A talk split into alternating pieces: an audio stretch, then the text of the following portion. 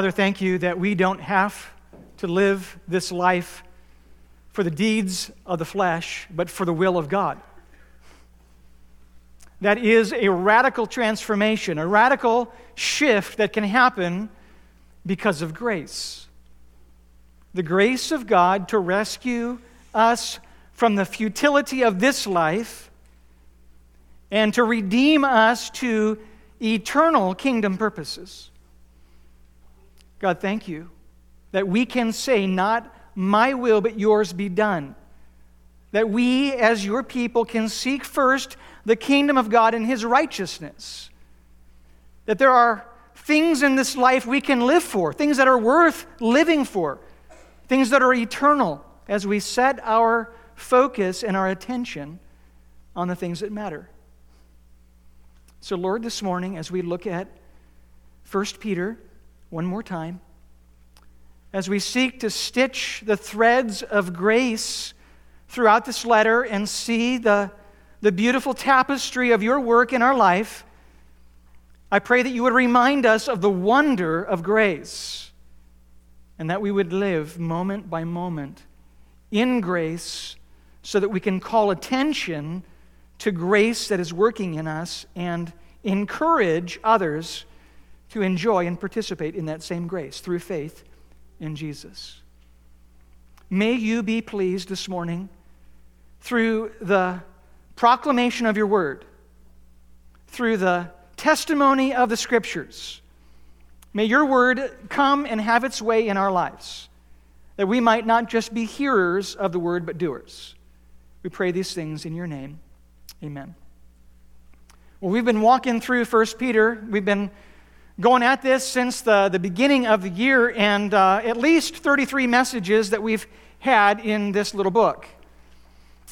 This morning, I'd like to just kind of bring it all together and, uh, and, and just notice some of the, the overarching themes, particularly the theme of grace that is woven throughout this letter, and just call attention to the work of God in our lives. What is possible for believers because of grace? let me tell you, as we become acquainted with God's grace, it will, it will change your outlook on life. Peter, in drawing this letter to a close at the end of chapter 5, verses 12 to 14, he, he finishes and wraps it up in this way. He says, By Silvanus, a faithful brother as I regard him, I have written briefly to you, exhorting and declaring that this is the true grace of God. Stand firm in it. As Peter reviews the letter that has been given to this church through the instrumentation of the Holy Spirit, and seeing the, the themes of, of God's working in his life, wants to call attention to grace. So this morning, as we, as we look at the, the scope of this book, uh, we're going to make some observations about grace. Uh, um, we're going to let the word speak for itself. I've, I've, I've asked several uh, of those who have memorized 1 Peter. We, we've kind of encouraged you to memorize the book this, this year. And so each chapter is going to be recited by somebody from the congregation, and then we'll just provide some some summarizing thoughts about grace. I want to just help you see the, the high points of God's grace working through this book as we remind ourselves of the work of God in our lives. So I would just like, encourage Tish, can you come up and share chapter 1? Peter, an apostle of Jesus Christ, to the pilgrims of the dispersion in Pontus, Galatia, Cappadocia, Asia, and Bithynia elect according to the foreknowledge of God the Father and sanctification through the Spirit, for obedience and sprinkling of the blood of Jesus Christ, grace to you and peace be multiplied. Blessed be the God and Father of our Lord Jesus Christ, who according to his abundant mercy has begotten us again to a living hope through the resurrection of Jesus Christ from the dead to an inheritance incorruptible and undefiled, and that does not fade away, reserved in heaven for you who are kept by the power of God through faith, for salvation ready to be revealed in the last times. In this you greatly rejoice, though now for a little while, if need be, you are grieved by various trials, that the genuineness of your faith, being much more precious than gold that perishes, though it is tried by fire, may be found to praise, honor, and glory at the revelation of Jesus Christ, whom having not seen, you love. Though now you do not see him, yet believing you rejoice with joy inexpressible and full of glory, receiving the end of your faith, the salvation of your souls. Of this salvation, the prophets have inquired and searched carefully who prophesied of the grace that would come to you searching what or what manner of time the Spirit of Christ who was in them was indicating when he testified beforehand of the sufferings of Christ and the glories that would follow. To them it was revealed that not to themselves but to us they were ministering those things which have now been reported to you by those who have preached the gospel to you by the Holy Spirit sent from heaven, things which angels desire to look into. Therefore, gird up the loins of your mind, be sober, and rest your hope fully on the grace to be brought to you at the revelation of Jesus Christ. As obedient children, not conforming yourselves to the former lusts as in your ignorance, but as he who called you is holy, you also be holy in all your conduct. For it is written, Be holy, for I am holy. And if you call on the Father, who without partiality judges according to each one's work, Conduct yourselves throughout the time of your stay here in fear, knowing that you were not redeemed with corruptible things like silver or gold from the aimless conduct received by tradition from your fathers, but by the precious blood of Christ, as of a lamb without blemish and without spot. He indeed was foreordained before the foundations of the world, but was manifest in these last times for you who are kept by the power of God through faith and that's not right. For salvation, ready to be revealed. And no, anyway. Um, but by the precious blood of Christ, as of a lamb without blemish and without spot. Where am I? Um, who through him believe in God, who raised him from the dead and gave him glory, so that your faith and hope are in God. Since you have purified your souls through obedience to the word by the Spirit and sincere love of the brethren, love one another fervently with a pure heart, knowing that you were not redeemed with corruptible things, but incorruptible through the word of God, which lives and abides forever. For all flesh is as grass, and all the glory of man as the flower of the grass. And the grass withers and the flower falls away, but the word of the Lord endures forever. Now, this is the word which through the gospel has been preached to you. I was reminded of some, some letters that, uh, that, that I wrote when I was in college. I kind of pulled a, a couple of those out last night just to remind myself of the, the silly things that you say to the person that you're in love with. And you start reading a letter like that, you don't stop every sentence and dissect it and decide what does that really mean? You read it from start to finish, especially if it's from somebody that you love. This letter by Peter to the church would have been similar in format. It would have been a letter that they would have read in the company of the congregation. They would have read from start to finish. And certainly there would have been some times, some breaks in trying to explain and, and uh, allow the understanding of the scripture to be known, but from start to finish, they would have been able to see the, the full continuity of the Word of God and enjoy the, the themes as they're scattered throughout the letter. Peter has drawn our attention to grace, and I just want to, to call your attention, make some observations about grace as we work our way through these chapters. First, I want you to notice that grace comes through Jesus. Peter's very clear about that. He wants you to know that you can rejoice. Blessed be the God and Father of our Lord Jesus Christ, who has begotten us again to a living hope through the resurrection of whom? Of Jesus Christ from the dead. You can rejoice in grace, the gift of God, the favor of God, the goodness of God, the kindness of God, all of the things that you would find acceptable in life you have because of God. The question this morning is Have you experienced grace? The grace of God, the favor of God in your life. It only comes one way. It only comes through faith in Christ. It only becomes, it only comes to us because of the resurrection of Jesus Christ from the, from the grave, which means it was preceded by death. Death that canceled the record of sin. Death that was paid for us, as the Apostle Paul says in Romans chapter 6. He says, The wages of sin is death, but the gift, there it is, grace, the gift of God is eternal life through Jesus Christ our Lord. You can't have grace any other way. And this morning, at the very outset of this message, it is, it is so significant for you to understand, essential for you to realize if you want to be a recipient of the grace that is available to you, it only comes through faith in Jesus. Have you been a recipient of grace? Have you bowed the knee before God? Have you come to the place of realizing your spiritual bankruptcy?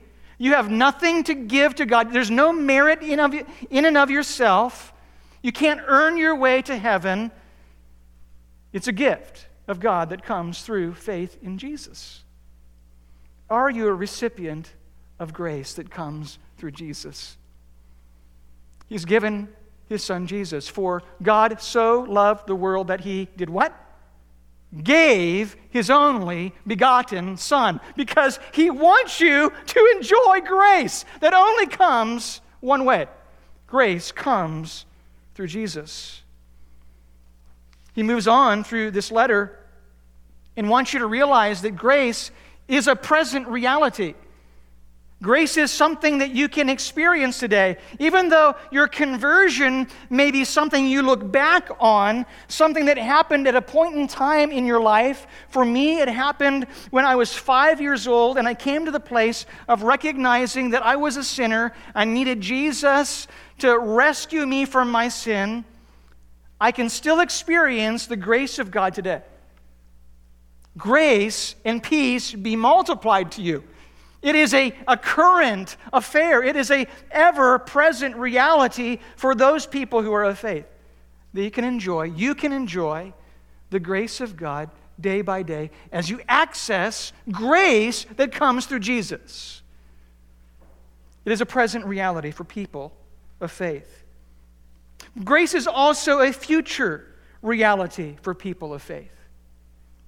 A future reality for people of faith in verse 13, Peter encourages us to set our hope fully upon the grace that is to be brought to you at the revelation of Jesus Christ. There is something for those who are recipients of grace, there is this now brand new anticipation, this brand new priority of life, brand new perspective. Nothing matters except the relationship with God. They are setting their eyes on things above, not on things of the earth. They're laying up treasures in heaven, not laying up treasures here on earth, because they, they realize that their citizenship, although it seems quite physical, is, is now been transported to a spiritual citizenship. A citizenship that is now in heaven, because they're now sons and daughters of a king, sons and daughters of God. They have new priorities, new affections. And so they have a new focus. That, that now everything in life can be eternal, everything in life can last. It doesn't have to be built on futility, it doesn't have to follow vain purposes. That as they set their hope fully on grace, it can settle them even in hard times because Jesus can never be taken away. Their faith is kept by the power of God. It's not something they have to hang on to themselves.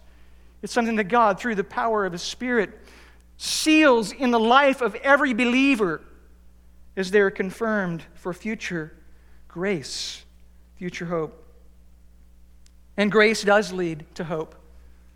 Grace leads to an out of the world kind of hope Uh, the kind of hope that cannot be accessed by anybody in this life. And, and we see in, in verses 6 and 7, actually, I think uh, uh, 4 to 7, we see that it's an inheritance, undefiled, unfading, kept in heaven for you, which means your inheritance is not heaven, it's kept in heaven.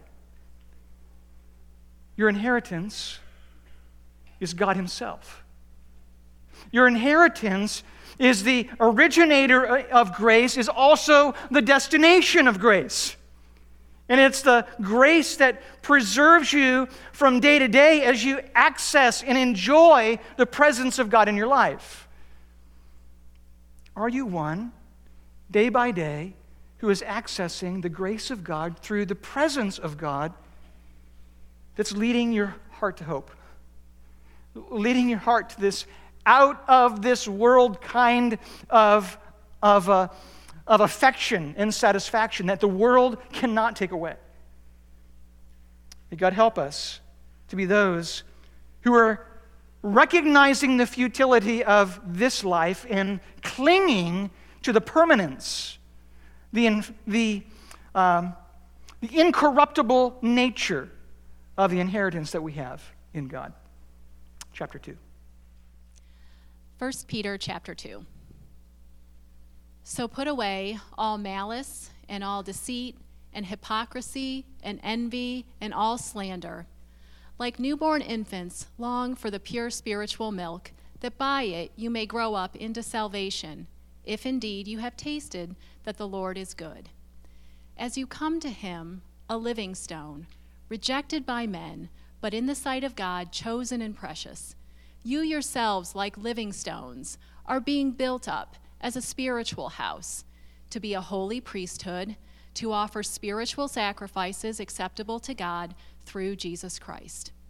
For it stands in Scripture Behold, I am laying in Zion a stone, a cornerstone, chosen and precious, and whoever believes in him will not be put to shame. So the honor is for you who believe. But for those who do not believe, the stone that the builders rejected has become the cornerstone, and a stone of stumbling, and a rock of offense. They stumble because they disobey the word, as they were destined to do. But you are a chosen race, a royal priesthood, a holy nation, a people for his own possession, that you might proclaim the excellencies of him who called you out of darkness into his marvelous light. Once you were not a people, but now you are God's people. Once you had not received mercy, but now you have received mercy. Beloved, I urge you, as sojourners and exiles, to abstain from the passions of the flesh, which wage war against your soul. Keep your conduct among the Gentiles honorable, so that when they speak against you as evildoers, they may see your good deeds and glorify God on the day of visitation. Be subject, for the Lord's sake, to every human institution, whether it be to the emperor as supreme or to governors as sent by him, to punish those who do evil and to praise those who do good. For this is the will of God, that by doing good you should put to silence the ignorance of foolish people. Live as people who are free, not using your freedom as a cover up for evil, but living as servants of God. Honor everyone love the brotherhood, fear God, honor the emperor. Servants, be subject to your masters with all respect, not only to the good and gentle, but also to the unjust. For this is a gracious thing. When mindful of God, one endures sorrows while suffering unjustly.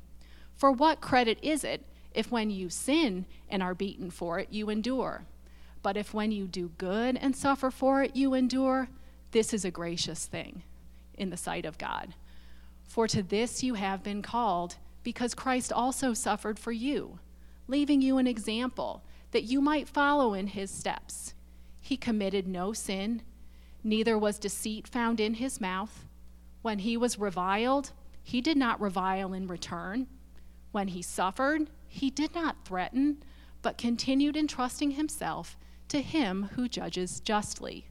He himself bore our sins in his body on the tree, that we might die to sin and live to righteousness. For by his wounds you have been healed. For you were straying like sheep, but have now returned to the shepherd and overseer of your souls. God has not only saved us, drawn us in, His grace has made us new creatures, but His grace also reconfigures everything about our existence. We see that at the very beginning. Those who have tasted God's grace yearn and desire and crave more of God.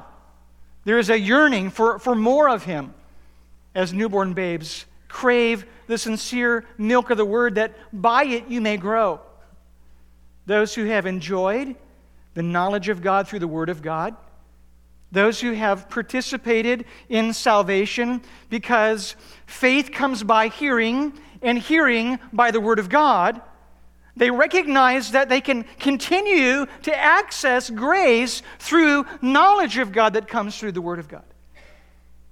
There is this growing desire and yearning to know more about him in his word. This fellowshipping that the apostle john talks about in 1 john chapter 1 we have seen him, we have heard him, we have touched him. And those who have truly come to enjoy the grace of God through the Word of God make it a practice con- to continue to harvest and nurture the wonder of who God is through continual study of the Word of God. This growing appetite for the things of the Lord. We also find that recipients of God's grace have been chosen for a special purpose. Now, this is particularly amazing for those of us who, be, who are believers. That God takes us from the deadness of self, He takes us from the futility of ourselves, and He resets, reconfigures the direction of our life, and actually makes us useful. We find that our lives become such a mirror, such a reflection of God, that is, it, is, it is as if people, in seeing us, see God. We find in verse 4 coming to him as to a living stone. And then we find you also, as living stones, are being built up a spiritual house. When people see you, they see him. What could be more amazing than that? That God has taken brokenness and ugliness and sinfulness and rebellion in us and has, has totally overhauled our life to now make us and orient us towards the, the one thing that we have been made for, and that is worship. We are living stones. We are a holy priesthood. We can actually offer up holy sacrifices that are acceptable to God because of Jesus. And while we were not a people and we had not received mercy, God, by His grace, has shown mercy. He has made us a holy generation a royal priesthood, his own special people. That's what God has done for us to, to totally realign everything about our life so that now we can live for things that matter, for things that are eternal. Grace has accomplished that for you if you're a believer today. And because of that, grace points to Jesus. The people see Jesus in us, and especially see Jesus in the middle of injustice, in the middle of suffering when things are not going well for you, they can see that there is something that is fixing you, something that is securing you, settling you, helping you. There's a foundation that you have that they do not. So that in verse 19, Peter says, This is a gracious thing when mindful of God, one endures sorrow, suffering unjustly we had said that the Greek is actually, this is grace. It is a grace to you, it's a grace to me to show Jesus when things are hard.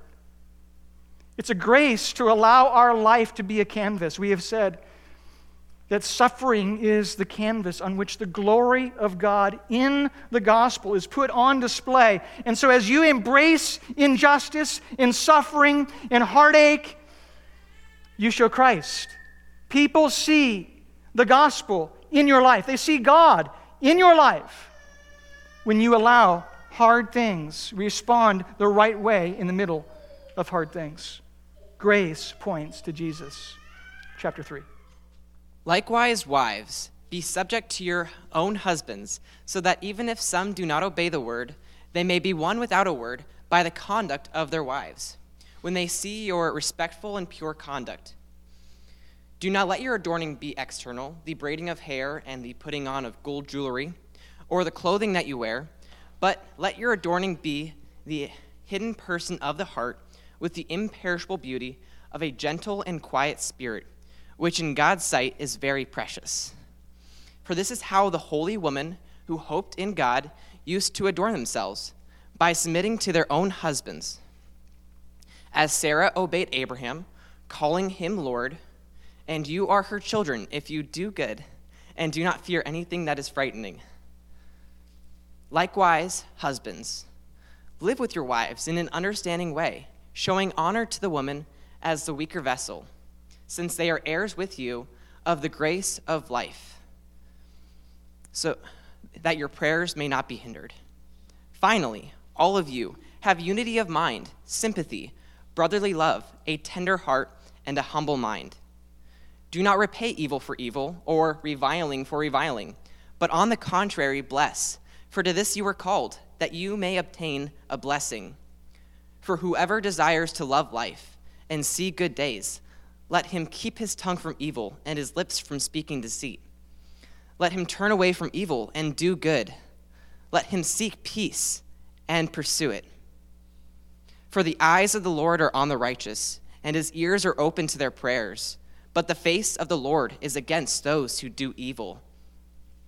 Now, who is there to harm you if you are zealous for what is good? But even if you should suffer for righteousness' sake, you will be blessed. Have no fear of them, nor be troubled. But in your hearts, honor Christ the Lord as holy, always being prepared to make a defense to anyone who asks you for a reason for the hope that is in you. Yet do it with gentleness and respect, having a good conscience, so that when you are slandered, those who revile your good behavior in Christ may be put to shame. For it is better to suffer for doing good, if that should be God's will than for doing evil. For Christ also suffered once for sins, the righteous for the unrighteous, that he might bring us to God, being put to death in the flesh, but made alive in the Spirit, in which he went and proclaimed to the spirits in prison, because they formerly did not obey when God's patience waited in the days of Noah, while the ark was being prepared in which a few, that is, eight persons, were brought safely through water. Baptism, which corresponds to this, now saves you, not as a removal of dirt from the body, but as an appeal to God for a good conscience, through the resurrection of Jesus Christ, who has gone into heaven and is at the right hand of God, with angels, authorities, and powers having been subjected to him. The grace of God also radically transforms every relationship that you have. It's punctuated by a confidence in God and finding strength in God as the source and not finding strength in others. We've said through that section of Scripture that we no longer need to look horizontally for the things that we can only find vertically. That the perfecting and establishing and strengthening and settling, the affirmation and encouragement and support that you would hope to get in horizontal relationships that can only be found from God, when you do find it in that way, you find it from Him. You bring strength to your relationships, not get strength from your relationships. So it changes your relationships. It begins at home. Grace changes your marriage. It changes the way that wives relate to their husbands. There is a, a confident settledness in the power of the Word of God. The Word of God that can change your husband, and he needs lots of changing, I'm sure. But husbands as well, helping you to have the kind of tenderness, the kind of gentleness, the kind of sacrificial love that God has called you to show to your wife as an heir together of the grace of life, so that your prayers may not be hindered. Something that God does for you, His grace changes your relationship with your wife. We see that God's grace changes our church, it changes their unity within the church. They're of the same mind. They, they can see things the same way, not because they come from the same perspective, but because their perspective is aligned by the Word of God. It's, it's conditioned by the Scripture. It's submitted to the Word. And so, while they might come from lots of different perspectives and lots of different experiences, as they align their heart to the Word of God, there is unity. There can be unity of the faith because of the Word of God and the Spirit who works unity among his people. And grace changes our witness. In verse 15, it says, You can make a defense to everyone who asks you for the reason of the hope that is in you with meekness and fear. Now, this is not an ambiguous kind of hope. This is the hope that he talks about, Peter, at the beginning of this letter. This is the set your hope fully upon the grace kind of hope, the out of the world kind of hope that the, that the world cannot have. And when the world sees that hope, now there's an opportunity to speak in and provide the witness, the defense, the reason for your hope. The gospel that they're seeing in you, you can now confess in a way that is tangible, a way that is, is visible for them. They can see Christ in you as your hope carries you in the midst of suffering. Chapter 4. Since therefore Christ suffered in the flesh, arm yourselves with the same way of thinking. For whoever has suffered in the flesh has ceased from sin, so as to live the rest of the time in the flesh no longer for human passions, but for the will of God. For the time that is past has sufficed for doing what the Gentiles want to do living in sensuality, passions, drunkenness, orgies, drinking parties, lawless idolatry. With respect to this, they are surprised that you do not join them in the same flood of debauchery, and they malign you. But they will give an account to the one who is ready to judge the living and the dead. For this is the reason the gospel was preached even to those who are now dead. For though judged in the flesh the way people are, they may live in the spirit the way God does. The end of all things is at hand. Therefore, be self controlled and sober minded for the sake of your prayers. Above all, keep loving one another earnestly, since love covers a multitude of sins. Show hospitality to one another without complaining. As each one has received a gift, use it to serve one another. As God's, or as good stewards of God's varied grace. Whoever speaks, speak with the oracles of God. Whoever serves, serve by the strength that God supplies, in order that in everything God may be glorified through Jesus Christ, to whom belong all glory and dominion forever and ever. Amen. Beloved, do not be surprised at the fiery trial when it comes upon you to test you as though something strange were happening to you, but rejoice insofar as you share in Christ's sufferings, that you may rejoice and be glad when his glory is revealed. If you are insulted for Christ's name, you are blessed. For the Spirit of glory and of God rests upon you. But do not Let none of you suffer as a murderer or a thief or an evildoer or as a meddler. But if anyone should suffer for the name of Christ as a Christian, let him not be ashamed, but let him glorify God in that name. For it is time for judgment to begin with the household of God. And if it begins with us, what will be the outcome of those who do not obey the gospel of God? For if the righteous is scarcely saved, what will become of the ungodly and the sinner? Therefore, if anyone should suffer according to the will of God, let him entrust his soul to a faithful Creator while doing good. In chapter 4, we see that grace changes us from the inside out. Grace changes you. No one knows you better than you do. No one sees the ugliness more than you see it. No one understands the brokenness of your life. No one recognizes the inadequacy quite like you do. Grace has come to change that. Not to leave you where you are, but to carry you and help you to enjoy all the benefits of relationship with God. We see several benefits here in chapter 4. It begins with grace that keeps us from sin.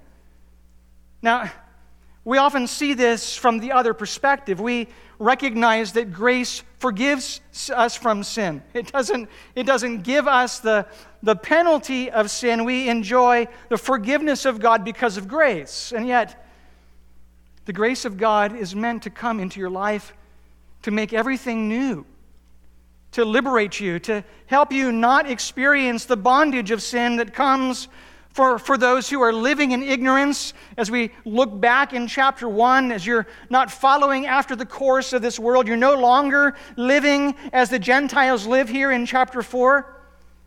You can live a life of freedom, which is a life that's unhindered for God to carry out the purposes that God has for you through the power of His Holy Spirit.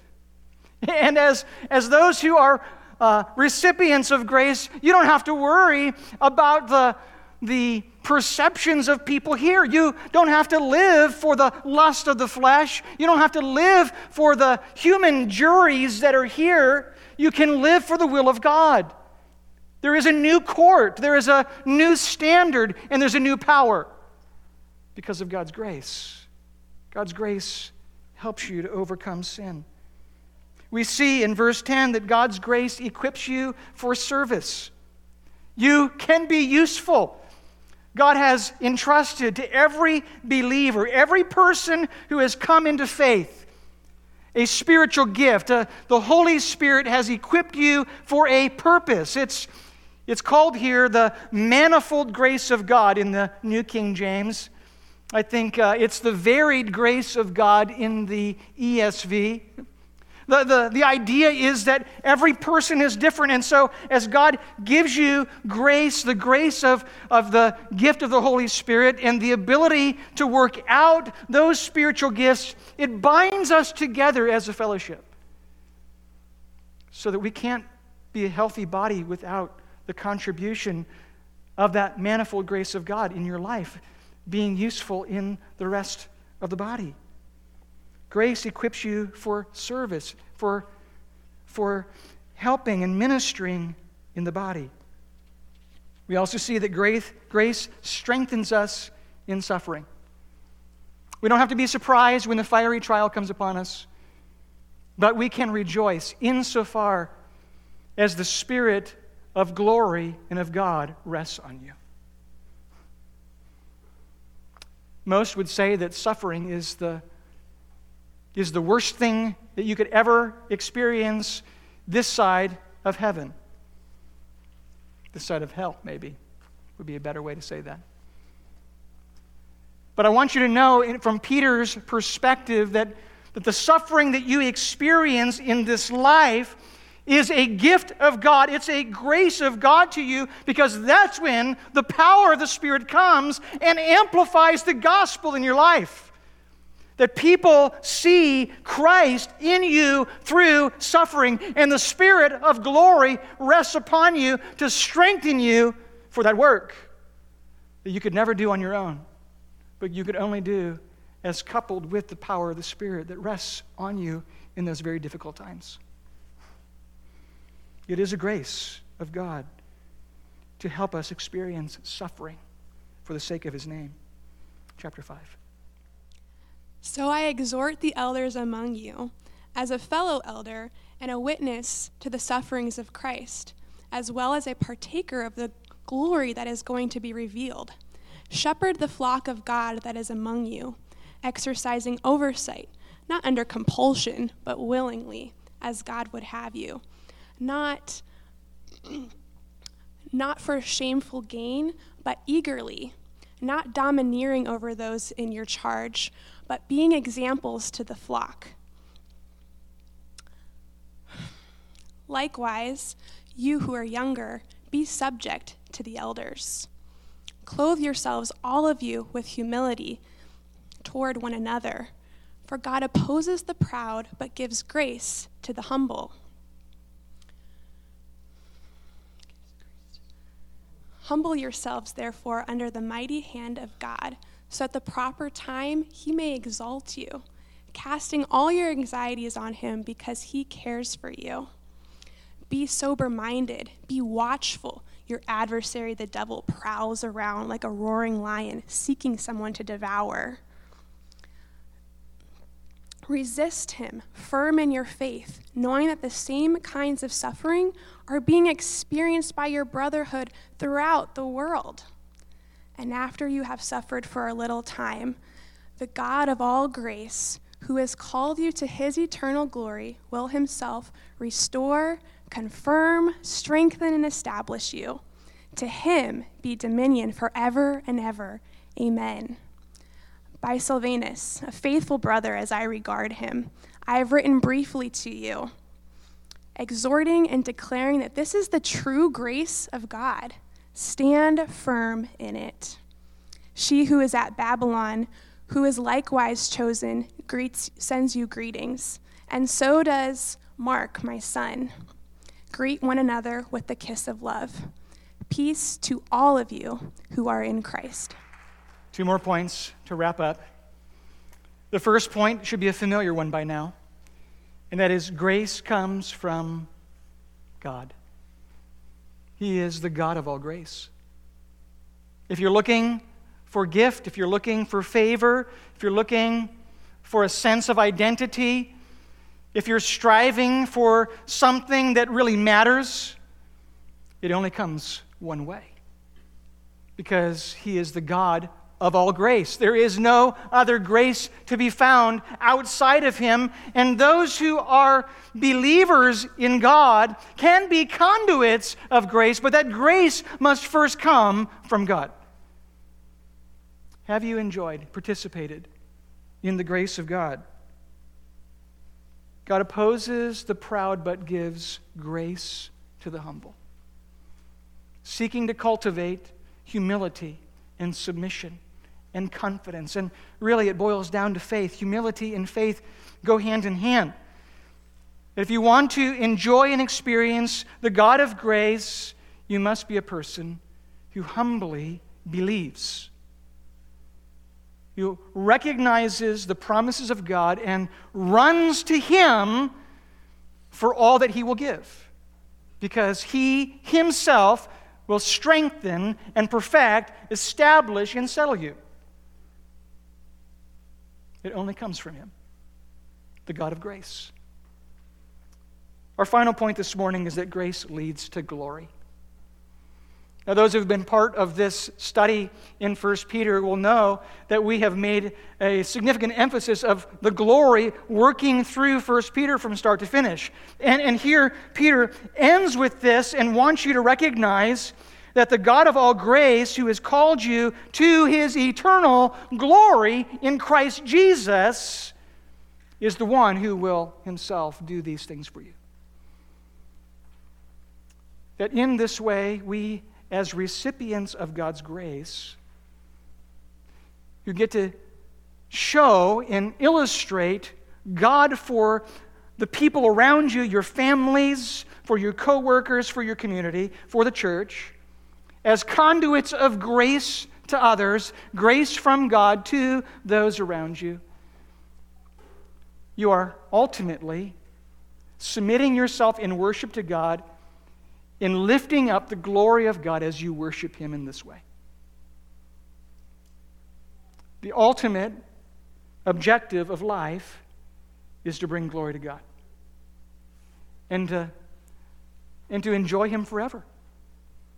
It happens for those who come to the place of recognizing the immense privilege of being a recipient of saving grace and who walk in grace day by day. It changes their life, it changes their relationships, and they call people to participate in the same grace as they show Christ and declare the gospel through their life. May God help us to be conduits of grace for the glory of God. Let's pray. Lord, thank you for your word this morning. And thank you that we are not ashamed of the gospel of Christ, for it is the power of God to salvation for everyone who believes. If there is anyone here this morning who does not know saving grace, in this moment, oh God, I pray that you would call them to yourself so they may enjoy and participate in the beginnings of grace that will orient their entire life as they set their hope on final grace that will come at the revelation of Jesus Christ. Lord, may this holiday season especially, may our focus not be on things of this earth. May our focus be on heaven. We pray in Jesus' name. Amen. Thanks for coming this morning. God bless you. you